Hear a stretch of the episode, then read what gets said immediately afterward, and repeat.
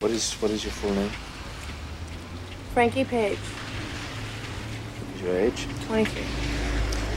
And which church do you attend? I don't attend church. But you are Catholic. No, I don't go to church because I don't believe in God.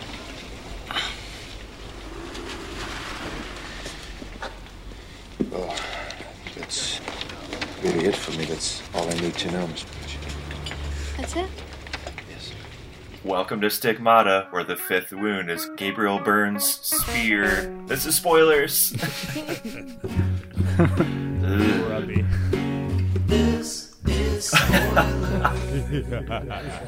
a spear is a weenie. So weenie. Ah, okay, everybody. Welcome to spoilers.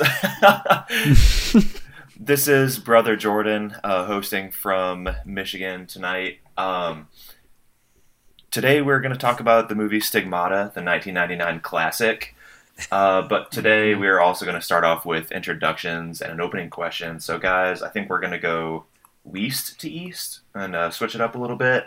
The, the intro question tonight is um, based on the subway experience, which is pretty gruesome. What is the worst public transportation story that you have, Corey? Uh, hi, this is Corey, also known as Kylo Ren memes, recording out of Simi Valley, California.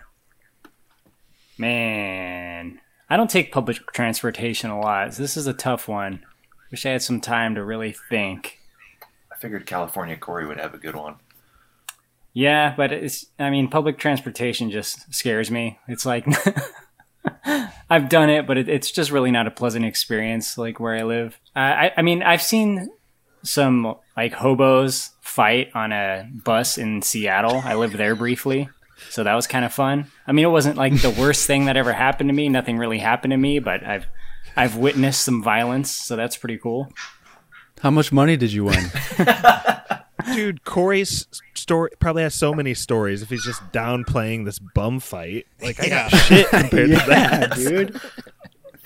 Corey's in the seedy underground of of Simi Valley. Uh, who is next to Weestest? Pap Dog?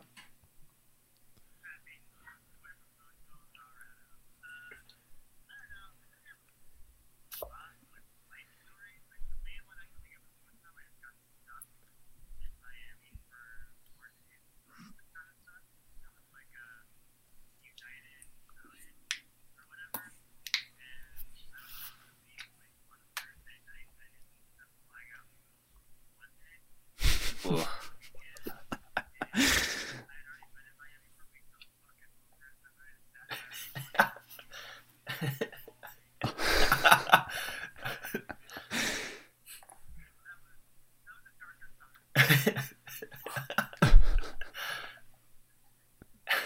Fair enough. Uh, Josh, I think you're next. Man, I do think I am coming up next. This is Josh from Goshen.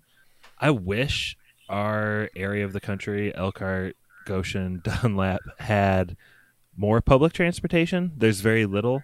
So whenever I've used it, I feel like it's been when I'm out of town on assignment or whatever. But I think, man, just off the top of, there's not too many. Like I missed a flight once, and that sucked, and it was like all my fault.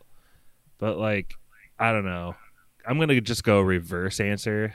Uh, best public transport, and it was actually the Uber to the airport, and this guy just started digging into trying to get to like my ancestral history asking me about my german ancestors. Like i know anything about that. I don't know. Really just giving me like an existential experience on the way to the airport. Like just a talkative dude kind of blowing my mind and being out there but also being like a lovable human so i'll give a shout out to that I have a quick question. Do you guys like it when people, when Uber drivers talk to you? I don't like talking. of course, I wouldn't like a stranger talking to me. Just drive me. Well, there. you're in the right place, Mikey. we have to pay mikey so much to be on this podcast he hates talking yeah, I charge you guys by the line. It's got to be somewhere in the middle. You don't want to be like silent and a serial killer, but you also don't want to like have to continue a conversation. I think. Just crank up the tunes, man. Oh yeah. Speaking of Uh, Mikey, Mikey, recording from Goshen, Indiana. Um, I would have to blame my worst public transportation experience on Stevie's wife, Lauren. Uh, we were, we were.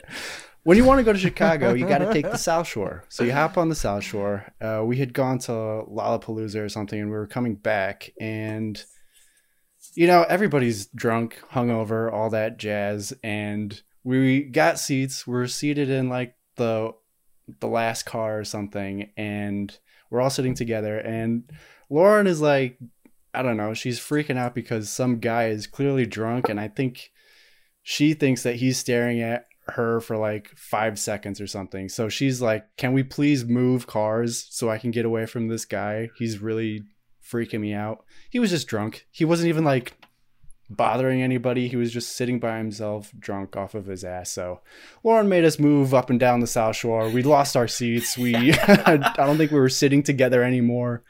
Uh, she just really caused a lot of pain and strife for that return trip. Man. Wow, no Stevie or Lauren on the pod to defend. Steve, Stevie was Stevie was uh, upset about it as well. He was like, "Lauren, nothing is happening. He's just drunk. Just stop staring at him." Resentment.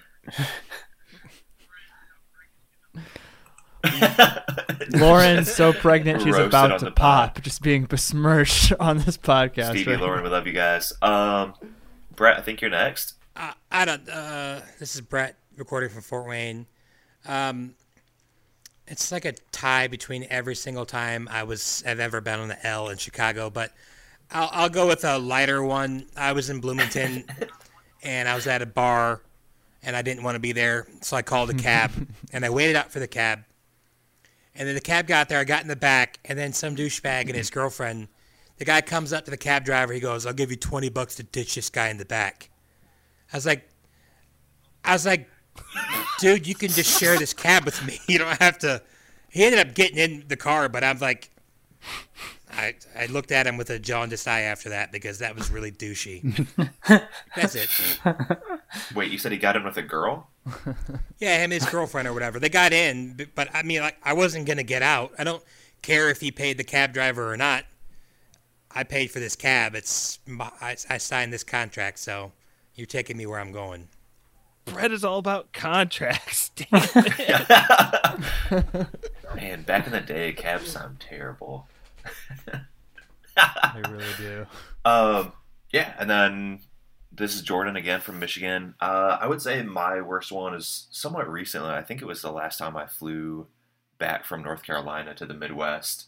I woke up from a nice restful nap in my window seat, and uh, the dad who was in the aisle seat was helping his young son or daughter who was sitting between us uh, puke into the bag and I was like, oh, I'll just like face away and I have my headphones in so I can't hear, but the smell, the smell is the worst part. Ugh. So that was pretty miserable. And we were in the back of the plane, so it took us a while to get out of there. Uh, probably worse than someone getting crucified on uh, on the subway, actually. Hail Mary, full of grace, the Lord is with thee. Blessed art thou amongst women, and blessed is the fruit of thy womb, Jesus. Holy Mary, so anyway, so anyways, uh, this movie Stigmata. Great transition. Um, it kind of is nice because it breaks itself naturally into five little portions here, and so I think I'm going to kind of throw it to each of you for each part. And Brett, I'm going to start with you and throw it over to you for this first intro portion. Um, can you set us up a little bit with kind of what's happening in the beginning? Uh, we do have a few like music video sequences here, but as far as the story goes, can you uh, set the scene for us a little bit? Uh, are you talking about in Brazil? Yes, sir. Okay, so um, what's his, Gabriel Byrne, Father Gabriel?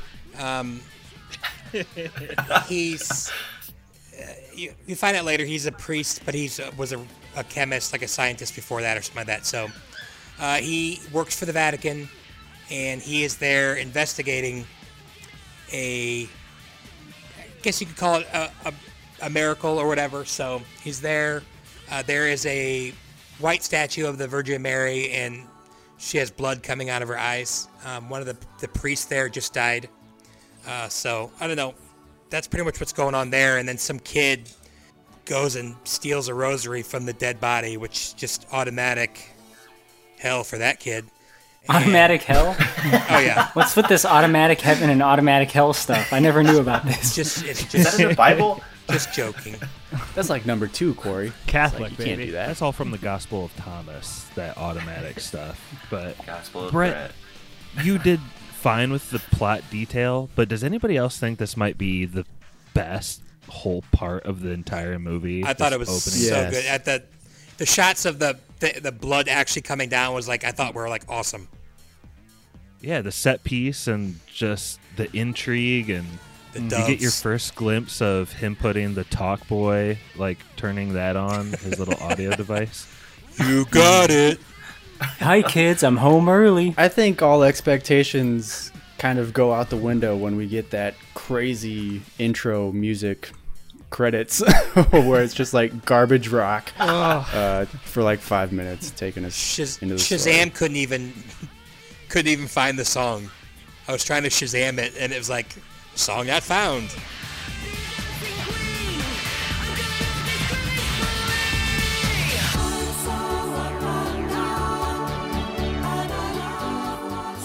I mean, that's just the way some of these late '90s movies rolled, man. Like that. Like this reminds me of like The Craft, or maybe like The Crow. Like End of this the- just the way. Thirteen Ghosts. It reminded me a lot of End of Days. Well, yeah. I mean, there's one big tie-in, and that's Gabriel Byrne for sure. She hooks up with a guy too in that sequence. Is that Rob Lowe? I don't think it is No, on Wikipedia, but That's the guy who stole uh, Kelly Kapowski from Zach, he looks just like Rob Lowe. and he's in uh, Starship Troopers.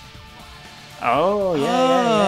Oh, Yeah, he has about five seconds of screen time in this movie. Yeah, I kept waiting for him to come back, and after a while, I was like, he's not coming back. Steve, Steven. No, he, he gets cucked by uh, Father Andrew here. Um, Alright.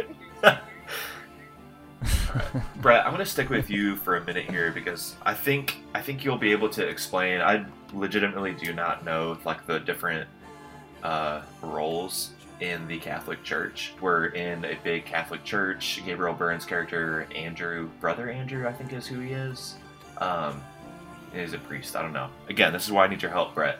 Uh, but we go back to him, and he's reporting back about his uh, findings in Brazil, and um, we meet a few new characters. Can you tell us a little bit about them and the hierarchy that we see here? Yeah, so uh, in the Vatican, obviously the Pope is the big, the big tuna, um, but the next level down from the Pope uh, are the Cardinals. I mean, they practically run just about everything. Uh, cardinals for each district all over the world, um, and then they go is about 50 positions below that. So I would imagine that this guy is an extremely high-ranking cardinal and uh, I mean, it, let's just say if the Pope died, he'd probably be one of the cardinals that would help elect a new one. But I don't really know. Um, and then they all have assistants, stuff like that. Like brother is just a term. I, I've seen people use brother for not. Like Brother Jordan. Exactly. Not a priest. Can I add a little bit here, Brett?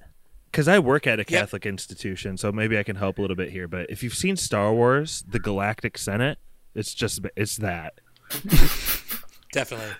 Yeah, the Pope and the Emperor are the same. Whoa! The emperor is the Senate. Well, that's I'm of talking pre-palp. Pre-palp. Wait, Oh, but he is the Senate. I am the Senate. Has anyone ever told you the story of Jesus the Wise? But uh, yeah, so he's in charge of a. Um, they look for miracles and stuff like that. So and he- they're like an investigative. They're like the investigative arm of the church. Uh, they're always looking for new Pretty stuff. interesting job. Pretty cool setup. Yeah, it's not bad. And he's got probably a, quite a bit of power. Which, as you know, Catholics are immune to power. I mean, they've never taken advantage of. I don't know ever. of any Not cases. a once. Never. Maybe once or twice, but it was over in like a day. So, So, as Brett said, Cardinal Daniel Houseman, which is the most American cardinal that I've ever heard of. But uh, it's, it's he's played by Jonathan Pryce, which is also the High Sparrow in Game of Thrones. Um, it's it's really hard for me to separate him from this role, but he's pretty much the same guy to me. You know, corrupt religious dude that just takes advantage of it all. Um, so we're kind of going back and forth between some scenes in uh, the Vatican or wherever his office is, and then back in what city are we in? Did they ever establish Pittsburgh? Right. Well, yeah. So we're going back and forth. Pittsburgh, Um, thank The holy Pittsburgh. city of Pittsburgh. the most blue, disgusting-looking city you've ever seen. So, Mikey, I'll come to you on this next part. We first meet, um, we first meet Frankie in the club scenes. Um, she's a hairstylist. She works in a salon with some cool girls. What do we see next here as far as uh, the first entrance of our new character, Stigmata? Yeah, so she just got banged and she's waking up the next day. she's like hungover or something. And her mom calls her on the phone, uh, wakes her up, and she's just like, Did you get my package? Uh, and she goes over and checks checks her mail and she She was too busy with another package. Yeah, she finds that uh well, we find out that her mom was the one that bought that uh rosary from the little kid in Brazil and she had sent that to Frankie as a gift or something. Her mom travels a bunch and she just gave her a gift and Frankie, I mean, I guess it comes to light that this thing is cursed or something because Frankie is experiencing a bunch of shit after she opens up this package. Uh, but yeah, after that, she's just kind of going about her day. She is making like a cup of tea or something, and this is where she gets like her first symptoms of something is off.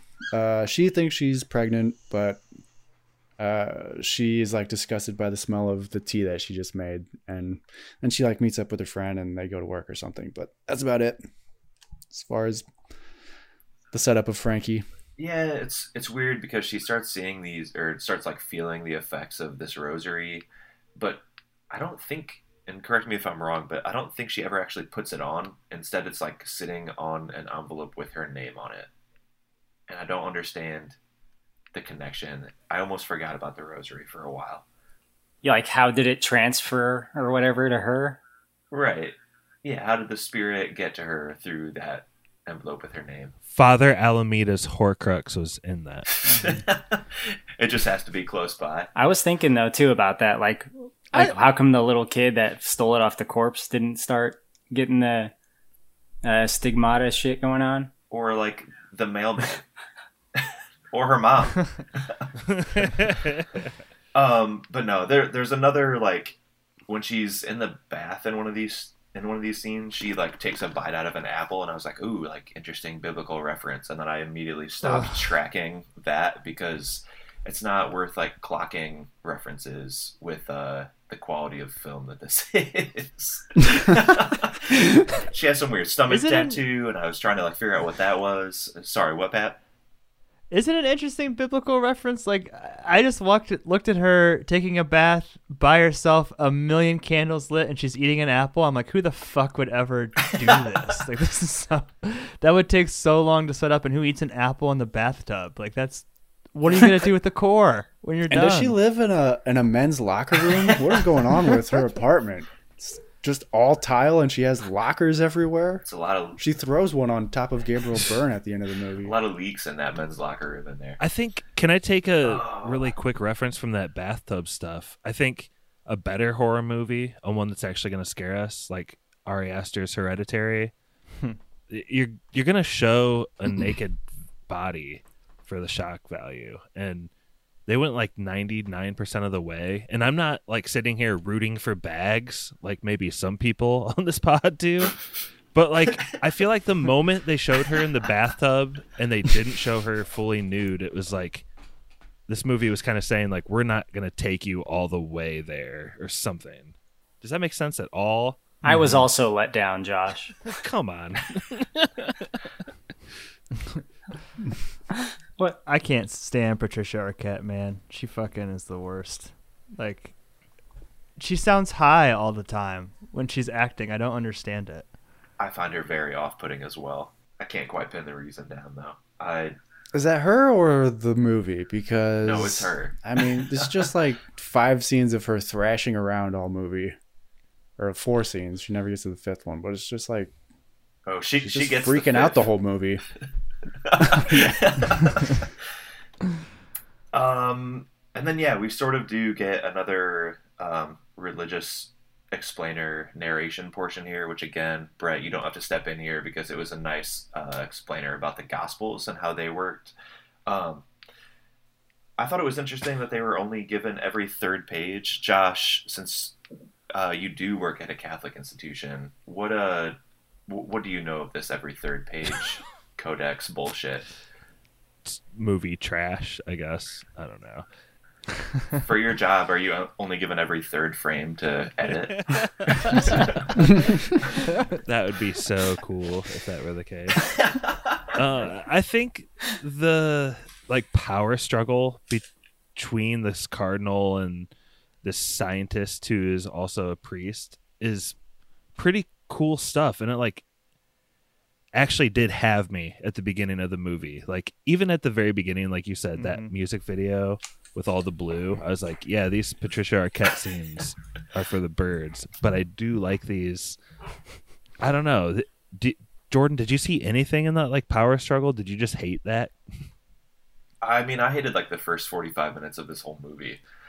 it, it it really bothers me when they show a power struggle, but it's just like I said, do this, go do it, and then we don't get any of the like background. I guess um, later when it kind of changes a little bit into like the religious conspiracy thing, it uh it was a little bit more gripping for me. But yeah, these intro parts are kind of rough. Gabriel Byrne says something that like summarizes his job pretty well around this section. He says, "I travel around the world investigating miracles, then I disprove them." so I think it's a good way to like set up like what he's doing. Like he's only there to like prove the hoaxes, you know?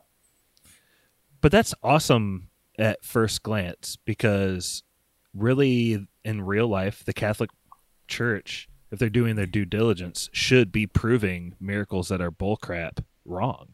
They should they shouldn't be taking miracles where they actually aren't. That would just discredit the church in the long run. So you think he's like doing good, and at first, it's the way I took it, like a tough job because it's disheartening, but he has to do it.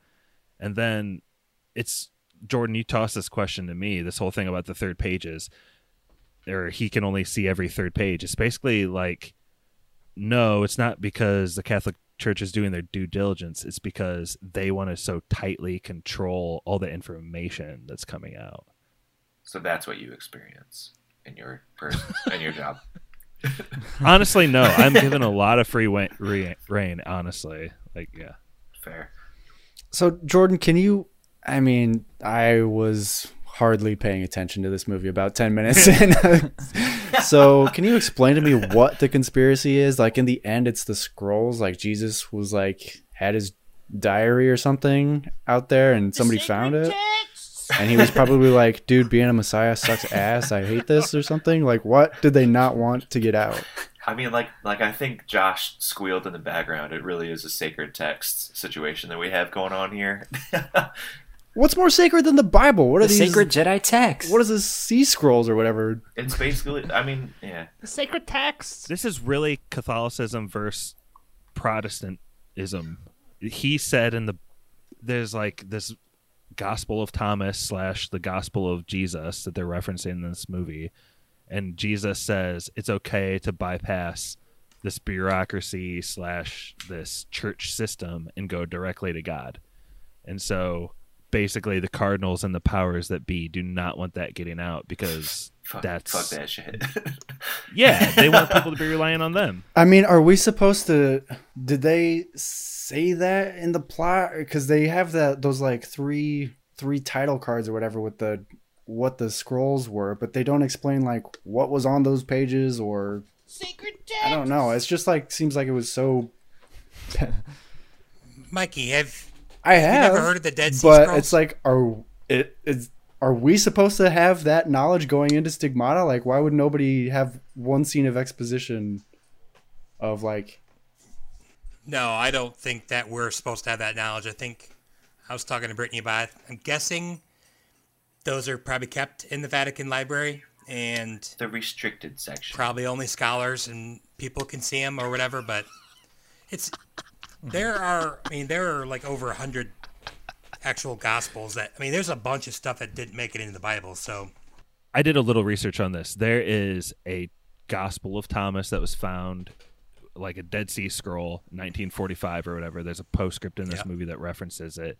But basically, that whole quote gospel isn't like a story Mm-hmm. weaved through like the other ones are. It's just like 22 or 220 like best of quotes from Jesus. yeah, sayings. So And I think they said like eighty percent of them are actually in other gospels, right? So I'm guessing slash hoping that one of them is split open a piece of wood and you will see me. Turn over a stone and there I am. Because that's said in this movie like 19 times. Has the Catholic Church in this movie never heard of like the Streisand effect? Like they're giving so much more credibility by covering up these other gospels than they would be just like, nah, that's not that's not shit to us. Again, I don't. I mean, these gospels are are known. I mean, they just didn't didn't make the Bible. Right, that's what I'm saying. Like if a gospel, if an that's what I'm saying. It's like what was the Council of Nice? Uh, yeah, that's like an ace in the hole. Like, why wouldn't you expose that? Like, this is the real deal. We're the real religion. I don't know why they would try to cover up what this lady is going through. Like, she's clearly experiencing some metaphysical religious type of experience or something and they're just like we got to cover this shit up we can't let this get out Yeah, there's your proof. There's proof of God exists right here. Like here's a modern day thing. You think they want to publicize People it? believe what they want to believe, though. Like, I mean, how long in Star Wars? How long did it take uh, Han Solo to believe in the Force when he literally saw it the, like a whole movie? That's true. Kylo, Pokey religions and ancient weapons are no match for a good blaster at your side, kid. exactly. oh my god Yeah, the church would have to like admit fault and admit that they are wrong about some things, but God does exist and they're not willing to like take that L, which is kind of disheartening. At first, I thought this movie would be terrible for spoilers because it's a bad movie, but then I realized how many Star Wars references we'd get in. but I, I really just want to dive into this though, because like, if you were like the friend of Frankie and you saw this shit happening, like, Portia de Rossi, Ellen's wife, Yeah, is I- one of the hairdressers, so you know the culture at that work. Like it seems good, it's not. Toxic hairdresser environment. it's toxic well, you heard them whispering when she was in the back. No, but like if if one of your friends started showing up with like marks on their wrists and their and they're back and shit, like what would you even say? Like how I, I don't know. I I was gonna try to do a trivia about the cases of stigmata worldwide and all this stuff, but you can't find any numbers because the Catholic Church covers it up. Mm. Like even from like the first one, it's like Patricia Arquette has the two holes in her wrists or whatever, and they're like, "This was like a suicide attempt." It's like, how the hell would she have hammered in the second one? You know what I mean? Like what? How would that even be possible? Like, i i if I were her friend, Jordan, to your question, I would at least think she's like, at a minimum, going crazy. You know what I mean? If Yeah. not, if not literally possessed, depending on how spiritual she is.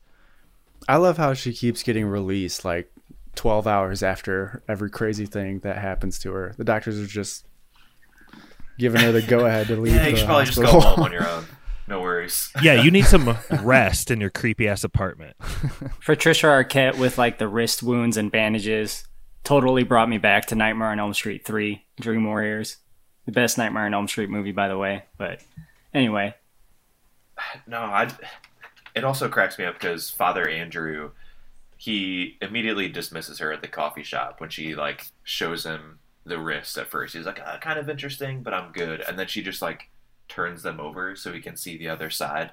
Like, oh, they go all the way through. This is intriguing. well, she is dismissed because she's an atheist. And, you know, religious people are always treating us atheists bad.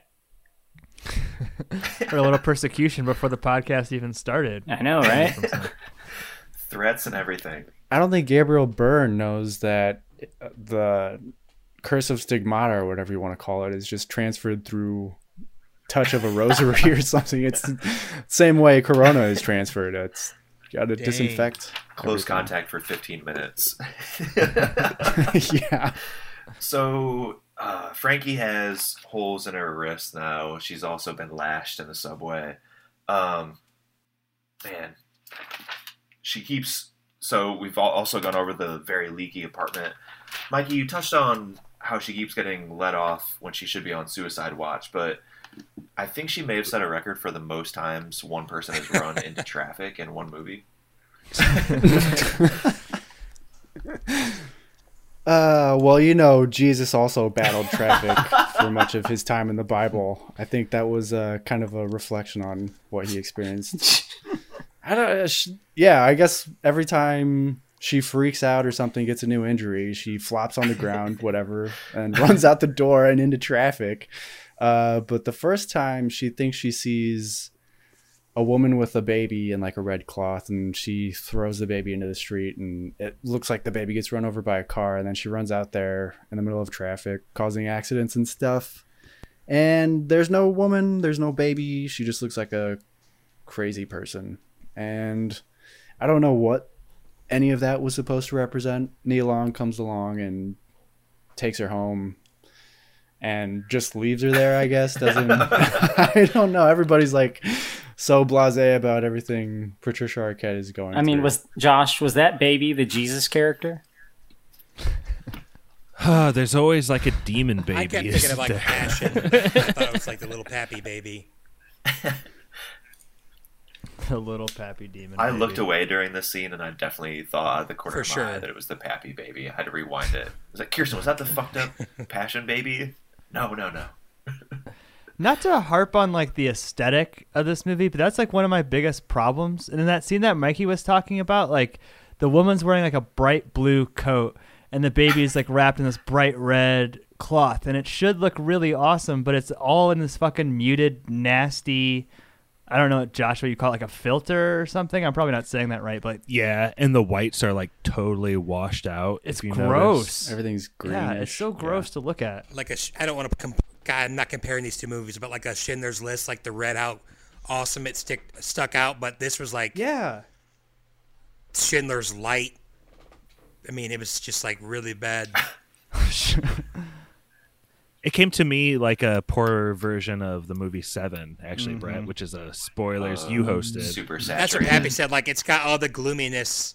They're trying to do like double up on the gloominess, but like you got a movie, a movie with demons and stuff. It's not even close to as gloomy as Seven. So But speaking of Seven, and also another classic like thriller that reminds me of this, True Detective season one.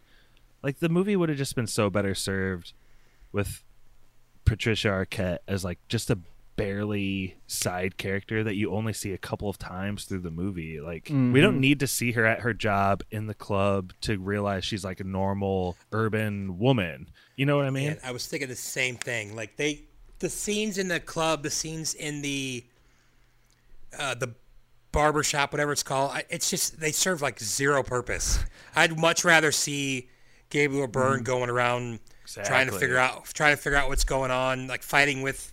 Because like they brought in uh, Boris the Blade. I don't know if anyone gets that reference. Boris the Pappy Bullet doesn't, Dodger? Yes. Yeah, Boris the Bullet. Like, Why do they call they brought that? him in at the very end. They could have had him there doing way more. Like I wanted to hear about like the guy who was translating, like the the linguist, uh, Boris the Bullet Dodger, and then the other the Yeah. other. I mean, I, but yeah, they're following her. This the time that she goes to the the club at the the second time. It's like the most useless thing. She did not.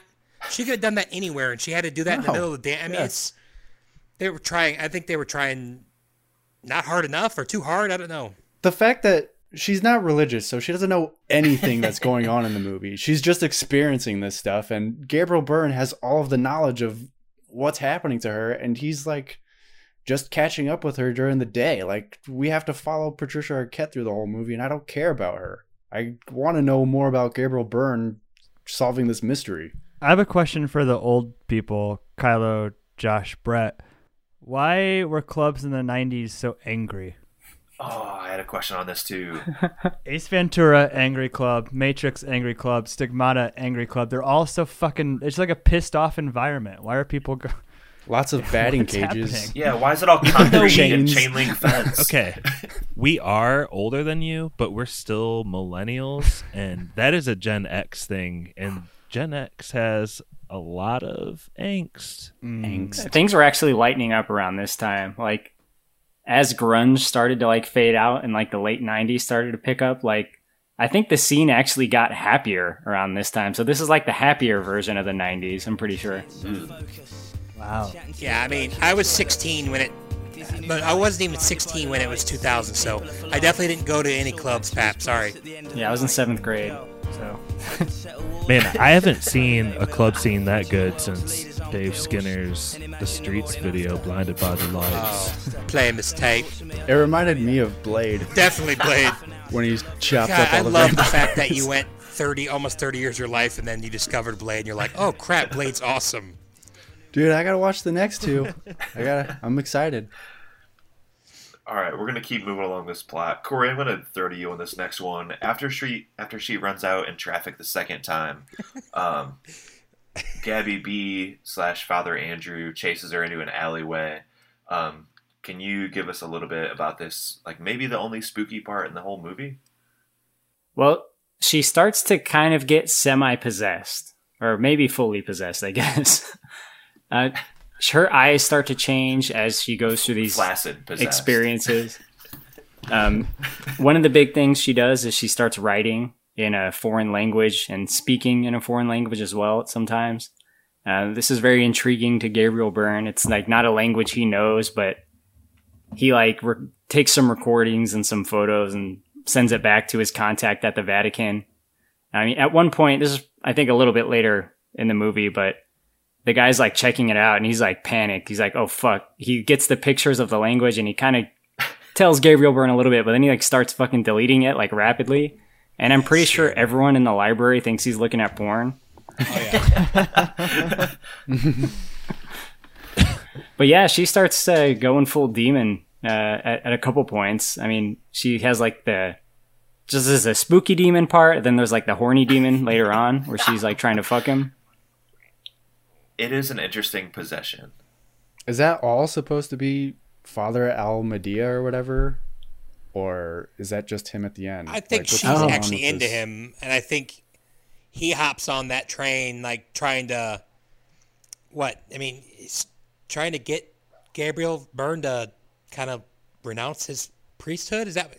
I I think she's definitely into him. I think I, I feel like that for sure. And then Why is priest? Why is this a demonic possession by a holy priest who's like a good guy trying to get the word out? I, I don't understand that premise at all. Makes could no he just be a It ghost? make any sense. Yeah, I don't understand. a ghost. Was what he was. I mean, I don't know what Father Me- Alameida was doing before this movie started, but like, was he trying to, I don't know, do something evil or something? Was he, or is he just trying to live I forever? think Josh or- had a. I think Josh was on the right track. I think he made that. He, he split his soul in two, and that's like a Horcrux. I think that's the best explanation. There's a deleted scene in the movie where he kills himself before. Oh. For real. He like jumps off the church. So apparently this is him trying not to go to hell, which I don't understand why that's a deleted scene because that would at least kind of help clarify. I, I this was like the most confusing Yeah. part of the movie to me. Like who's actually possessing her and why? I don't know if I know that. The only explanation that I could find was that at some points they say like the people who are like the stigmatics because they're so close to God and experiencing this that they're also like more vulnerable to demons and stuff. Yeah, They said do that. say They that. said that during the movie. Yeah. Yeah. No, it's because it's because uh, unfinished business. Oh boy. What is this, Casper? This, yeah. the Stigmatics would be an awesome band. Hell name. yeah. Just throwing that out there. Um, Pappy, I'm going to come to you on this. This is right Mm. around the time where she gets some holes in her feet. Um, before the show, you were just talking about how sweaty your feet were. But Mm-hmm. also, I really wanted to know like, I feel like I've been around you when you've had a like a handwritten essay and we come back to it maybe an hour later and you're like, wait, I wrote that? What does that even say? so how, how does it feel to write a bunch and not know what it says? I have some notes on this page, and I see Ace from. I think it was Ace Ventura in the Matrix because I was trying to make that joke. But I, I first of all, there's a weird, weird, weird like romance and like I would even say like almost theme of this movie that's totally half-assed and not developed. Yeah. Like Gabriel Byrne.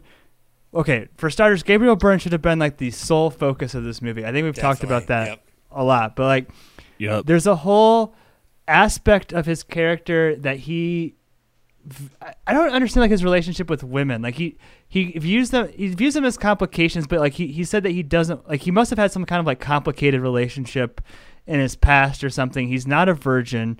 He tells uh, Patricia Arquette over lunch. Um, that, like I said, there's this weird attraction going on. Like earlier in Brazil, no, excuse me, in in the Vatican, I think like one of the only points of characterization that we get from him, like him just being a priest, is a bunch of like prostitutes come up to him That was a and funny like try to scene. That seduce was him, and like, like yeah, it's it's a funny scene, but it, it's also like a choice like of this like larger theme that he's dealing with these temptations, I guess. Yeah. But I don't. It's just not developed well enough, right? Like, did anybody buy the relationship? Like, first of all, Patricia Arquette's what supposed to be twenty three. She's a Ah. thirty one year old playing a twenty three year old. Wait, you don't think people in their 30s can play 20 year olds? Come on, man. We can do it. I Yeah, Kylo Ren was like 32 and he played an 18 year old. But like from the get go, she wants to get in this priest pants. Like when she's giving him the haircut. At least they tell us that. He like sits down him. for the haircut. I love that scene, by the way. And way. she's just like, she's like, hey, how you doing? How's your day? And they're like, oh my god, she's flirting. yeah. That's why they think she's fine because she like has this religious experience and then she's like flirting again, like ah, she's good.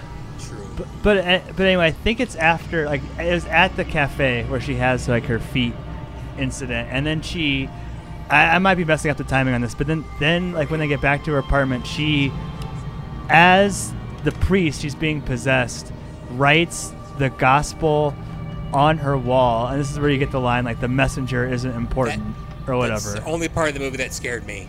I thought it was also probably maybe my favorite. I thought it was the coolest part of the whole movie. The first time she talked, through first time he talked to her, the rest of the time it didn't sound good. Frank.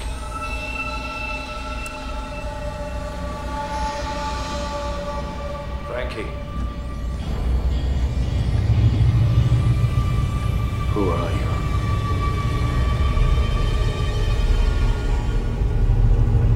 Il messaggero no è importante.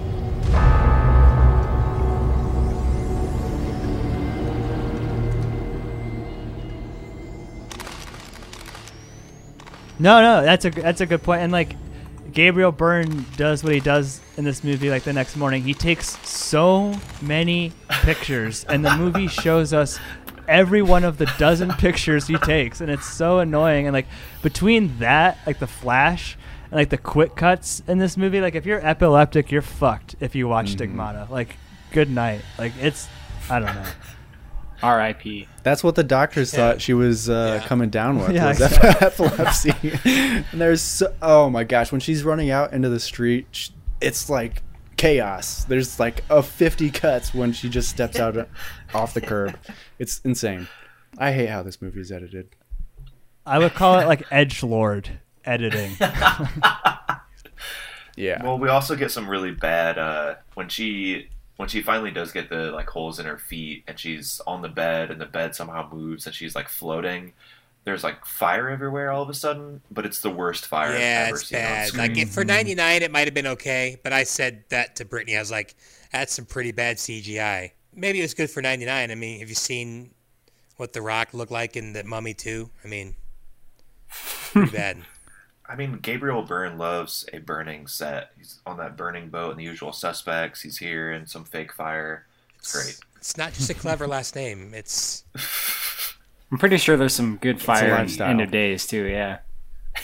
Spooky spoilers this month has been filled with fire scenes. hmm I didn't watch I'm thinking of Hereditary and Lovecraft Country. sorry. Go ahead, Jode. No, I was just gonna have Josh kind of bring us home with the uh, this this last part. Like I said, is where I actually got a little bit interested with the like actual conspiracy in the church portion. Um, after this last stigmata, the the cardinal and the father, who's like his lackey, they come to to like get her, and they find Gabby B in bed with uh, Frankie. Um, Josh, there's a couple different churches in the end sequence here, but we do kind of get a resolution to the conspiracy portion. You want to bring us home here? Well, do do you need, any of you guys get Good Will Hunting vibes from that lackey guy that the cardinal has? Dude, yes. I don't know what that guy's name is, but From Just Shoot um, Me. I don't know what. What do you want me to say here? What I just resolve the, the cons- the conspiracy. I don't know, man. What is the conspiracy? I don't understand. So they're they're So- trying to cover up like this extra Gospel of Thomas or whatever, and so Mikey. Oh, good. Okay, I, I was going to explain the conspiracy, but Josh, go are ahead. Are they doing an exorcism here? Yeah, the cardinal sends Gabriel Byrne home because he has no power here. The cardinal's like, I'm going to take care of this situation. And he realizes through this exorcism of Patricia Arquette that it's this Father Alameida or whatever his name is. He's trying to expose that there he's trying to expose that there are miracles in the church, that there is the secret gospel of Jesus slash gospel of Thomas and this guy um what's his name he's the barefoot beggar from game of thrones you already mentioned High but Sparrow. he's The high spirit. yeah the high sparrow is so caught up in the bureaucracy of the church he wants to hide the truth at all costs even if that means instead of exercising Trish Arquette just straight up strangling her with his bare hands How are you gonna choke a legend? Mikey, uh, maybe uh, maybe this will help. Um, okay, so the the Gospel of Thomas, it's saying that God and Jesus are everywhere in everything you see. You don't need to uh, focus your faith in a middleman, aka the church, Catholic Church. Mm-hmm. So The church. they're saying you don't. It's kind of like it kind of like goes Ah, back to I don't kind of I, I don't know how many Jewish uh, listeners we have, but you know, people say that they were mad when Jesus came because they sold goats and sheep and stuff to sacrifice. So when he came in and said you don't need to do that, that kind of caused some friction. Like you don't need a middleman. It's kind of like that. I know I probably should have said that second part edit point, um, but that was kind of just an example. So I yeah, that's the easiest way I can explain it. Like it undermines the Catholic Church in the way that Jesus undermined. Uh, I don't know. kind of yeah it's like, just like a circle of that. I mean i'm not saying that's what happened. I mean that's that's definitely an interpretation of uh, uh, the gospels with the when jesus came around is that they thought that he was kind of destroying their hold on what they had of people. Um, not saying that they weren't really religious. I'm just saying you know it's like hey we can be religious and sell this stuff. So yeah, and the High Sparrow is trying to do this exorcism, and she starts, she slash he starts spewing out all this counter Catholic rhetoric, and he's like, "Is Wayne Brady gonna have to choke a bit yeah he's like trying to kill her like to save the Catholic He's Church?" like trying to kill her and disguising it as an exorcism, kind of. That's what I got from it. It's me, Father Alameida. Stop. Um, and then yeah, just to kind of end it, I guess. Um, Father Andrew comes in and like throws him away, and he goes back in and like volunteers to be like the messenger, I guess. Um, but eventually somehow does the exorcism, so Father Alameida leaves Frankie alone. Uh, her stalagmites are gone after that, and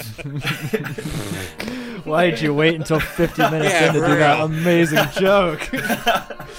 and then uh, Father Andrew actually travels back to Brazil. This is kind of the ending scene, but he fought, he travels back to Brazil. And Corey, I feel like you're a video game master. He he manages to open like the one miscolored tile in the church to find the Dead Sea Scrolls under there. Did you notice that? Oh yeah, this guy has played No. Ocarina of Time. He knows where to put the fucking bomb. he gets the oh, power up.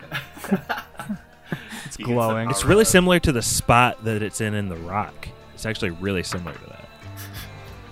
It's like, Uh, Frankie, do you want to know who assassinated JFK?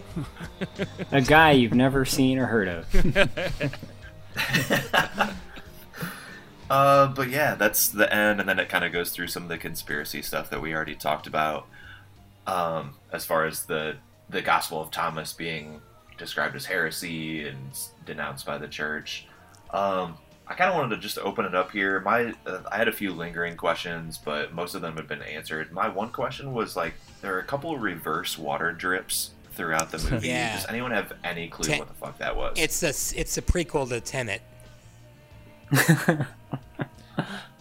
but mu- Resurrection, But much better. no breathing. Don't give a- It's bad. It's just that bad stylized stuff. Music Mm-hmm. video.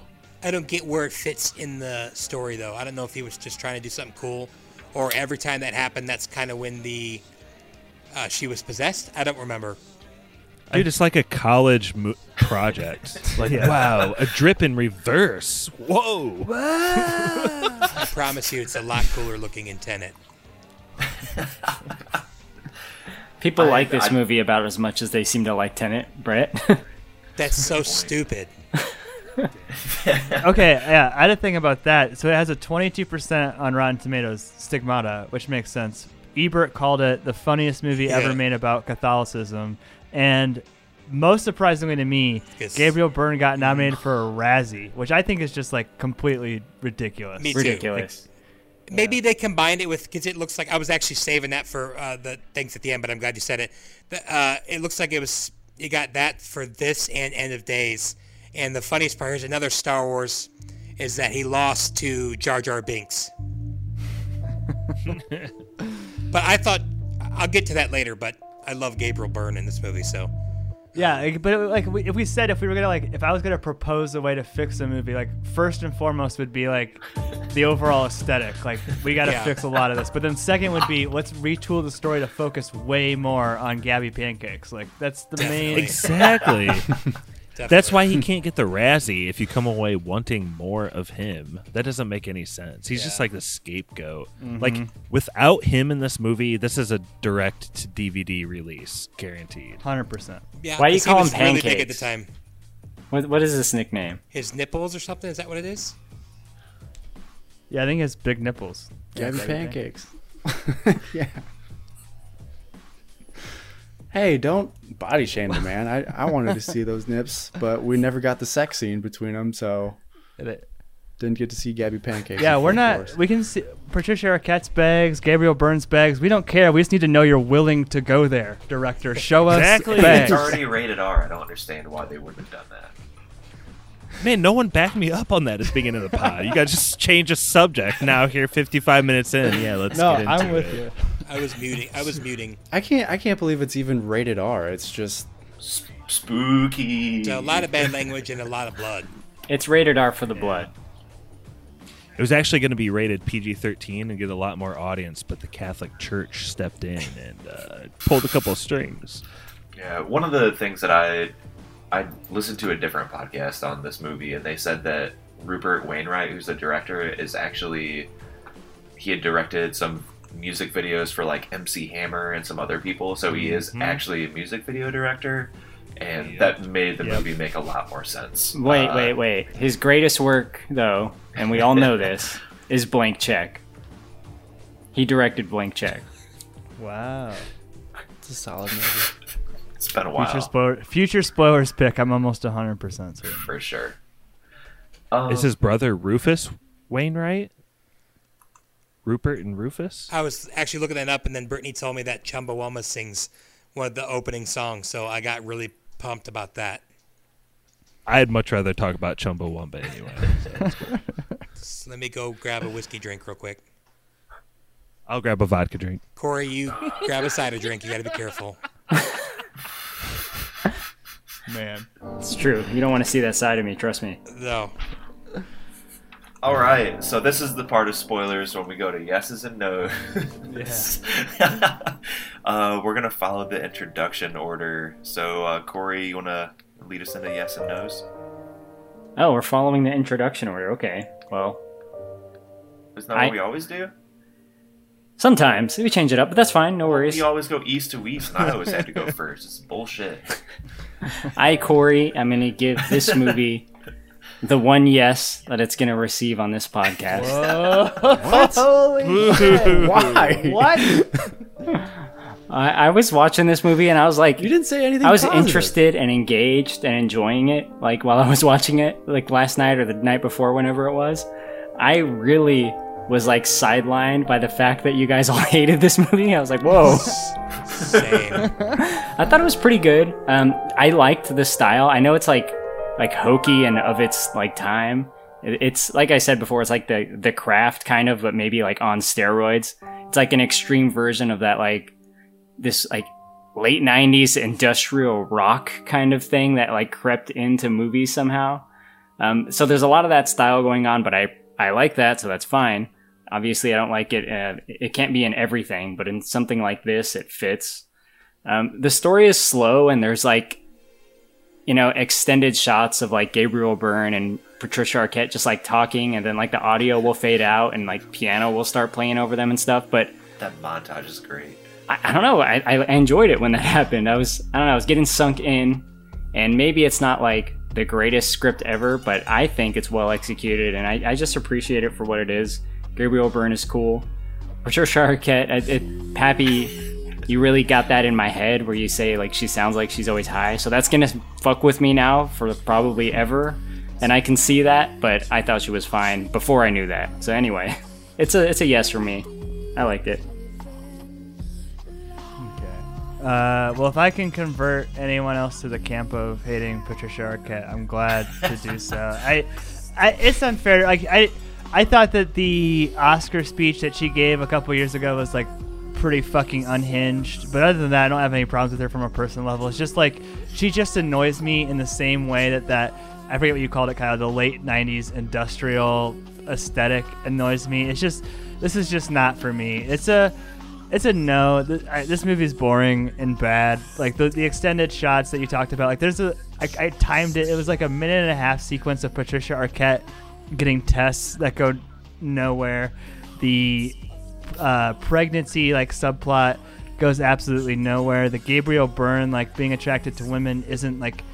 I mean, obviously he's attracted to women, but like his temptation, I don't think is fleshed out well enough. Like if you wanted to make this movie about something, you could make it about Gabriel Byrne. You could make it about investigating the stigmatic, but like make it like that he's really hot for her, and that's like that's the that's the thing of the movie is like he is like fighting. Like we see him struggling with like trying not to like have sex with her as she comes on to him over and over and over again. Like that would be at least at least more interesting dynamic. I hate this movie, frankly, kind of for what it is. I I wasn't scared at all, not even a little bit. Um, watch Seven, watch The Exorcist back to back, and you've gotten the best part of like anything this movie has to offer. Uh, solid no. Me? Oh, Josh. This is Josh from Goshen. Pretty sure I'm next. Um, the cool thing about Gabriel Byrne is that he keeps getting knocked down, but he gets up again. Yeah. And you're never gonna get him down. I'll give this movie a no. Um, there's an episode of my favorite podcast, at least it used to be, Mysterious Universe, where it's kind of like this like a girl in her, a lady in her mid 20s, late 20s, is like kind of searching in her spiritual life. She's like kind of reading some texts, but really she's just all about like clubbing and like living. And one night she takes some E and goes to this club. And while she's like sitting there thinking about like life and like this little moment, this supposed portal opens up and she sees like a vision of her life play out. Basically, what I'm getting at is there's so many cool angles this could have gone, in this like podcast that probably cost 10 bucks to produce is able to produce like a way cooler. It's just a shame because there's a lot of rich. Sto- there's a rich well here to pull, pull an interesting story from. Uh, it's gonna be a hard no. It's just really boring, and You know, Jordan, it's spooky spoilers, so I was waiting for anything to scare me throughout the entire movie, and there's classified nothing. horror. There's, I was waiting. I was waiting for a demon. I was waiting for I don't know, like something to possess her and really fuck shit up. She goes around killing people or a priest or something, but not nothing. She's just thrashing around on various public transportation services, freaking out, getting new wounds. it's just all really boring. Um, and yeah, I, uh, it's just the music is terrible. The whole aesthetic is bad, and uh, it's. I think it's. I think it's scary to like one specific group of people. It's probably uh, a horror movie for Catholic people or something, just because it's so niche to them. But I mean, for any other person, it's like this is. There's nothing here. There's nothing. There's no plot. There's. We don't have any motivations for Father Alameida or anything. It was all just very poor storytelling to me. So I'll give it a hard no. Thank you, Mikey. Brett. Okay, I'm gonna try to. I think I'm gonna say a lot here. I'm gonna try to keep it. Okay, so I agree with a lot that Pappy and Josh said. Like, I think this movie could have been better, a lot better, with Gabriel Byrne, who I actually thought was really, really cool in this movie. Um, I've always been a big fan of his. And Josh, I think you're right. It's got a lot of rich stuff. But I know, guys, hold on to something. I actually quite like this movie. Um, Whoa!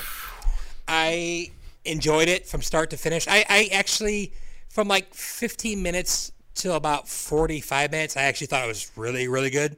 I mean, it's not quite as good as Wainwright's uh, Please Hammer, Don't Hurt Him, the movie, but um, I, I don't know. I, I, I found the information really interesting and I was just really into it. Um, like I said, I thought when she talks through, when he talks to her the first time, like the first sentence, I thought that was creepy. I thought it was really awesome. And then I think every other time, every other time after that, I think it just sound sounded outright bad, um, which is okay. This would be my last thing, and I'll wrap it up. Like Brittany and I were talking about how like it wasn't scary last night.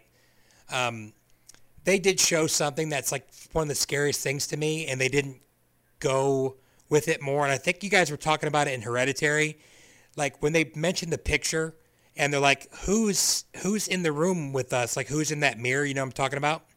Yeah, that never went anywhere. I know, and that stuff scares the mm-hmm. living bejesus out of me. And I think you guys talked about that in Hereditary, right? Like, there's you could see the the grandma or something in a room or Yeah. a picture or something. That kind of stuff Yep. freaks me out, and I'm kind of glad they didn't go into that more, even though I think it could have made it cooler. But that stuff freaks me out, and I'm I feel like this movie is full of a lot of missed opportunities. But I'm with Kylo. I, I, I didn't really like the aesthetic, but I liked I liked it. I mean, I was into it. That's it. It's it's a pretty it's a solid yes for me. Interesting. Yeah.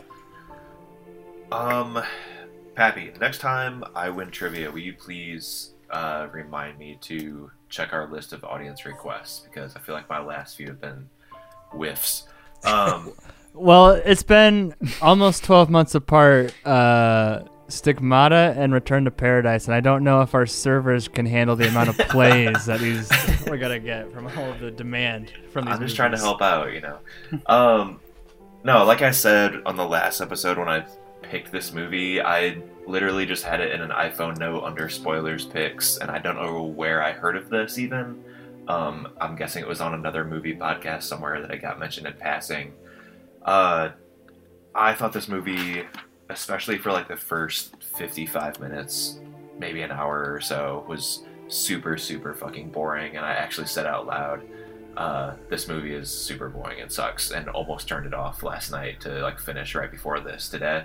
Um, persevered through it. I do love a good conspiracy so it was a little a little bit uh, redeemed towards the end but it's just it's not very good and so it's a it's a flaccid no for me which gives this two yeses and a couple hard no's Hey Joe, can a I couple no's can I add something real quick? My, what is this Okay, I know. Yeah, yeah. Everyone hates uh, Pappy hates Patricia Arquette, but she was married to two spoilers royalty people. During this movie, she was married to Nick Cage, and then after that, she divorced him and Whoa, got married to, Thomas Jane. So, I mean, Okay. I thought you were going to say no, Anthony no, Daniels. sweet. But yeah, she was married to That's what I was waiting for. uh, what's his, C3PO. uh, Nicholas Cage during this movie.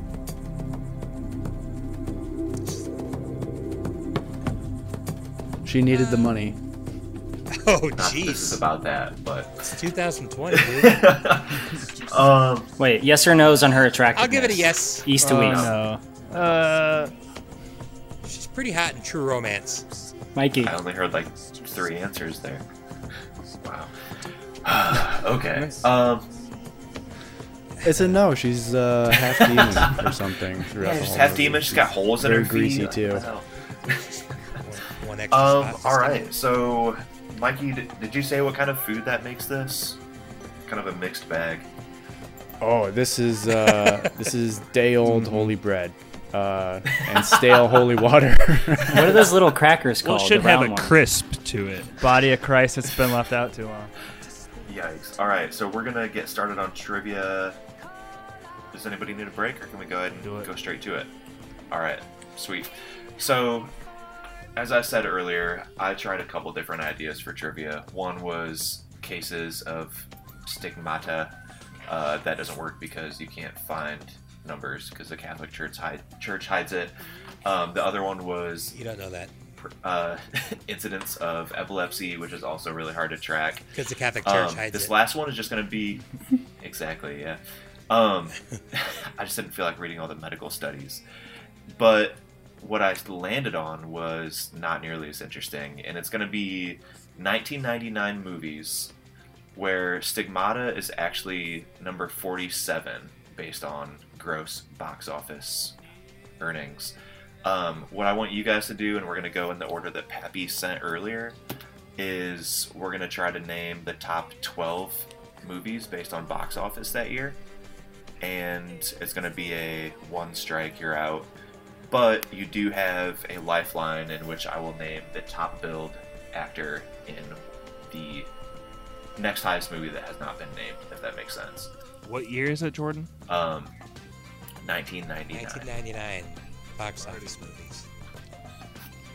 Also, for the record, this was the last episode of Spooky Spoilers 2020. Uh, I say with a heavy heart. So the host has a blank slate to choose from. Damn it. I will also defend myself again that this is labeled a horror movie. and would- That's the reason that I chose it. so I'm first, or who did we say? Uh, yeah, so the order is going to be Mikey, then Kylo, then Pappy, then Josh, then Brett. And we're going to go Snake. So Brett will actually go twice, then back up the ladder. What, but it, it, it- don't I have an advantage? That is an advantage. It's one strike, you're out. So yeah, you can win without answering. Wait. Oh, yeah. Sorry, Brett, you're right. We should go back to Uh. the top. So we'll go Mikey, Kylo, Pap, Josh, Brett, then go back to Mikey. You do have the one lifeline, so use it wisely. Mikey, any 1999 movies in the top 12 you would like to name? Gosh, Brett just high sparrowed you. No, I can live with that. I'm pr- I'm like 99% sure Matrix is a 99 movie, so I'll say The Matrix.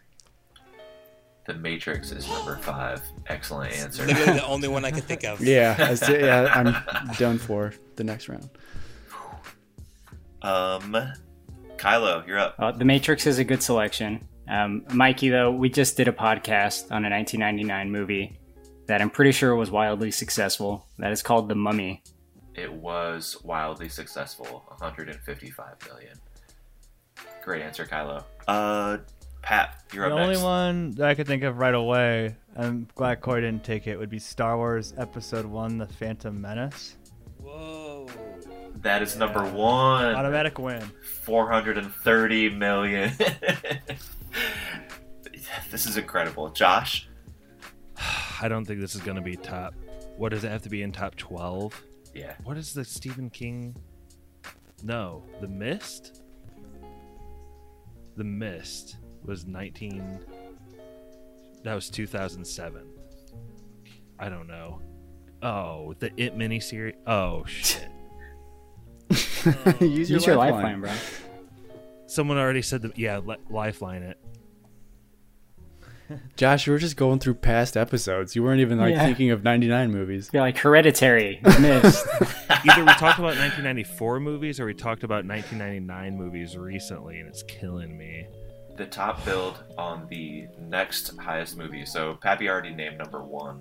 The top build actor for number two is Bruce Willis. Um, That's a dead giveaway, dude. That's a dead giveaway. Oh no, uh, Sixth Sense. Josh. That is correct. Am I up? Am I out? Sixth Sense. No, what year? Six cents. Oh, that's correct. Yeah. You're in. Yeah, That was That was right? right. Of course, it's right. Oh. I don't know. It made Right. that much money. Uh, I'm gonna ha- have to take a my lifeline. All right. One moment, please. The top build in number three is Mike Myers. Ooh.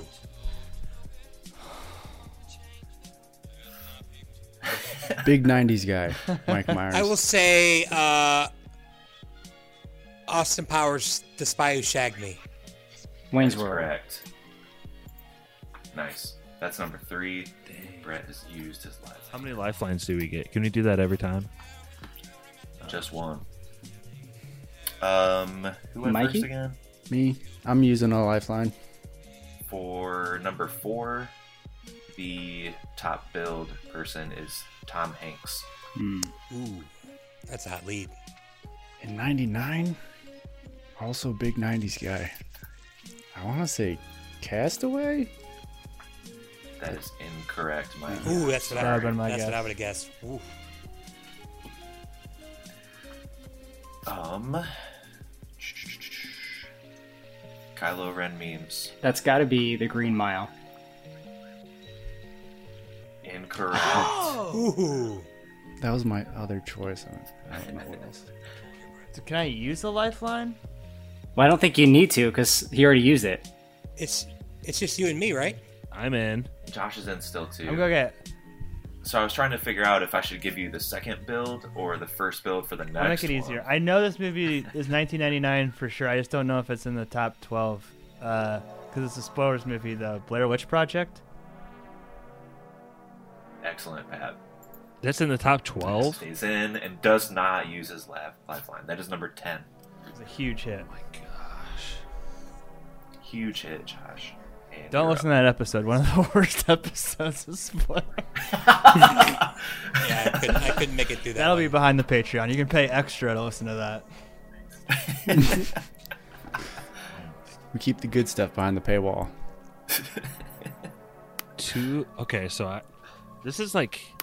I should be able to pinpoint this year better because I was in high school then, just barely. So I was a freshman.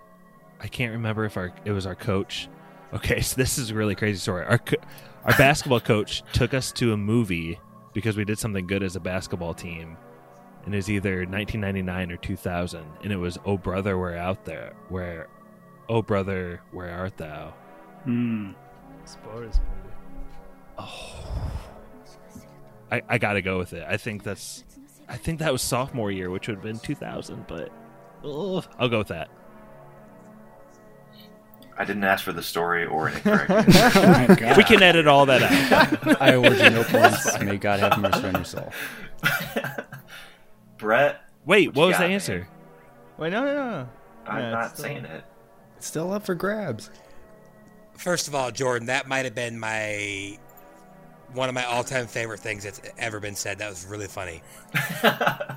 so, Brett, you have you're we're missing number four, six, seven, nine, eleven, and twelve. I'm gonna have to 1999. piggy bank on somebody else's lifeline that I don't think nobody ever answered the Tom Hanks one, correct? Right. I was wondering about that. I don't know. I this is my best guess. I'm going to say Toy Story 2. Oh. Ah. Great Wow, guess, Brett. that is Great correct. guess, Brett. Excellent work. Whew. Pappy, do you have another? I need a lifeline. All right. The top build on number six. You guys are really killing this category. Top build is Tony Goldwyn. I don't know. crap. Don't know. Do you have any other guesses? Good game, Brett. Nah. Uh, I I do. I um. hmm, I do, uh, okay. All right. Let me think. S- Uh, I'll do this. I, this isn't going to be that movie. That's fine. South Park, bigger, longer, uncut. No, that was actually I think that was just above Stigmata at number forty-six. Yep. Yeah. Uh, All right, Brett, you need a correct answer to wrap this Why? up here Why? because you've you and Pappy have answered the same number. But I have the advantage. Mm, Okay. It's gonna go to a tiebreaker if you can't get one. Um, I don't think this movie made that much money, but it won Best Picture. I'll say uh, American Beauty. good guess. Incorrect. Yeah, I didn't think so. Beauty here. That was a good good thinking. Though. Tony Goldwyn. What the? Who the Yeah, fuck who is the that? fuck is Tony Goldwyn? Tarzan. I fucking hate him as much as I hate Patricia Tarzan. Arquette now. The missing ones were Tarzan, Big Daddy, Runaway Bride, Notting Hill, and uh, The World Is Not Enough. Big Daddy. Ah, Yeah, the world is not enough. that Made it. been- So bad. Is that the one with Halle Berry? No. Let's die another day. Teri. It's Ah. Teri Hatcher. Yeah. Gotcha. All right, so tiebreaker then? Is everybody back in? No. What? No. No, no, no. Everybody's just back in. Brett. just Brett and Pap. All right, so I did have one little. Oh, this is this sounds terrible.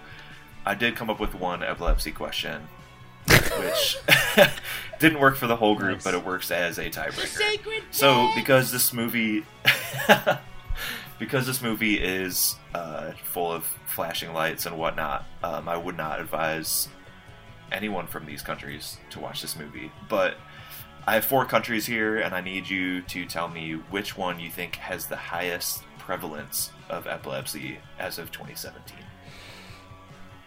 Are you ready for the countries, Brett and Pat? Yeah. Wait, wait. So I, j- Brett will just I. One of us will say a country f- first. How does this work? Um. Okay, since Brett has the advantage, I'll let him name first, and Pappy, you cannot name the same. Or actually, Brett, would you rather name first or last?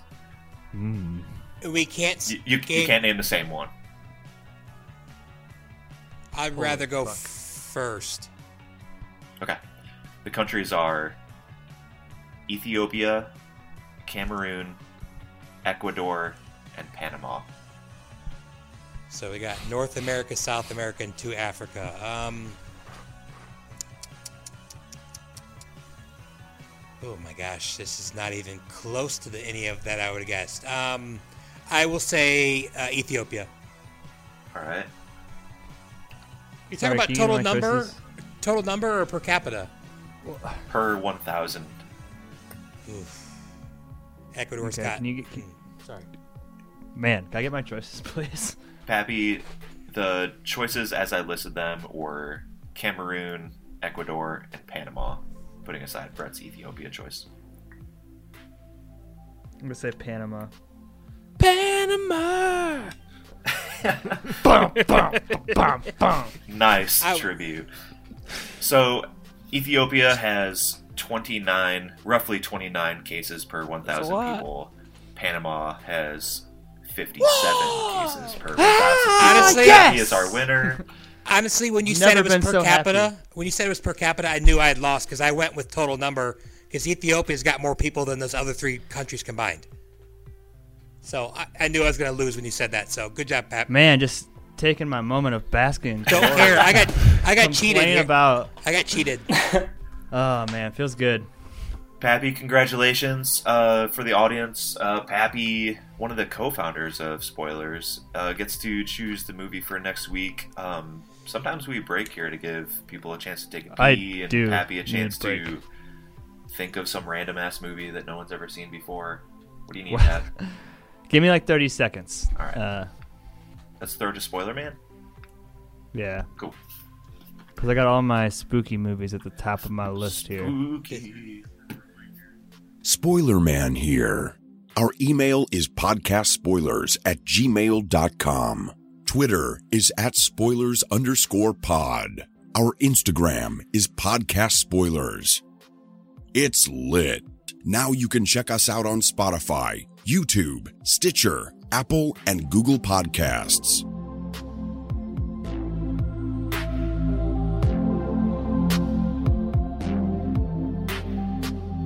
All right, and we're back. Uh, we've been getting some comments that we're going to read. Thank you guys for engaging with us on the socials. Yeah, so we love it when people like engage with us on any social media, and we get quite a bit of that. But there's a few we want to shout out in particular, and the first one is Ansel Hendricks at Hendricks Films underscore on Instagram. Great account.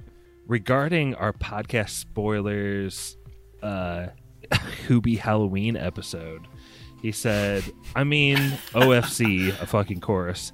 It's not Korean or Wenders, but it's not trying to be. It's an enjoyable time.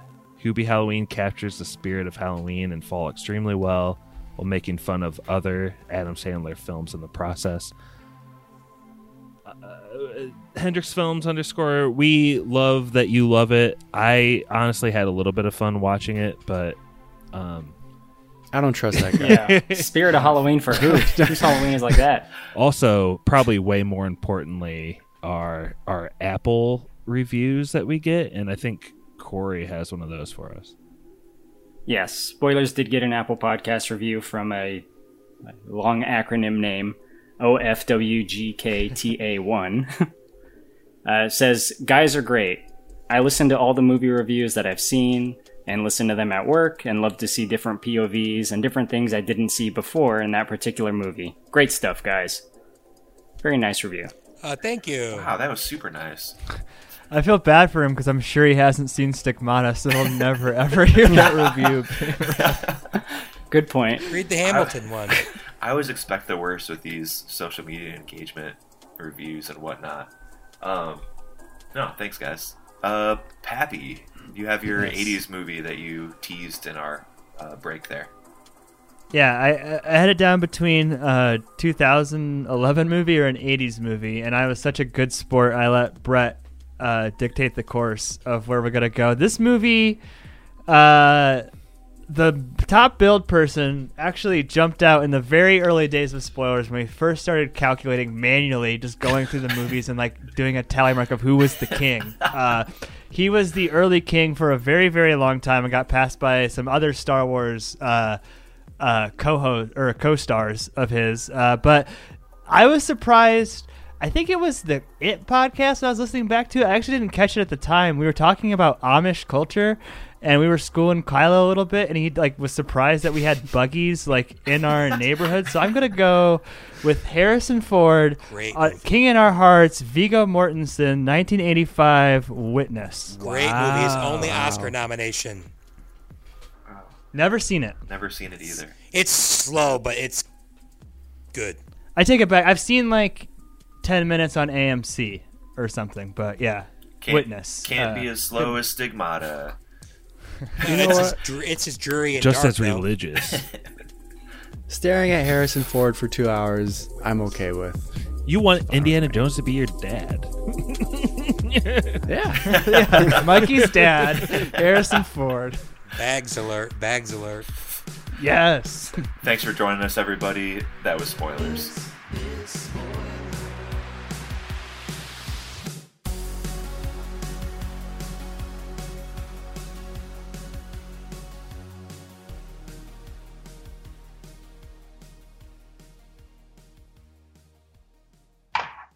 I think Joni Mitchell's really overrated.